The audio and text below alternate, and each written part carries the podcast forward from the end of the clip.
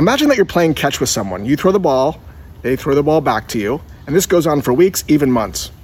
But one day you throw the ball and they don't throw the ball back, they keep it. So you throw another ball and they keep that one, and you throw another ball and they keep that one. At some point, you are going to stop playing catch with that person because they're not throwing the ball back.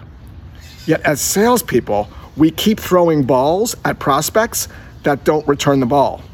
Prospects that cancel meetings one, two, three, four times. Prospects that don't respond to emails that used to respond to emails. Prospects that don't return our calls that used to return our calls.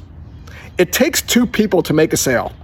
Don't play catch with prospects who don't want to play catch with you.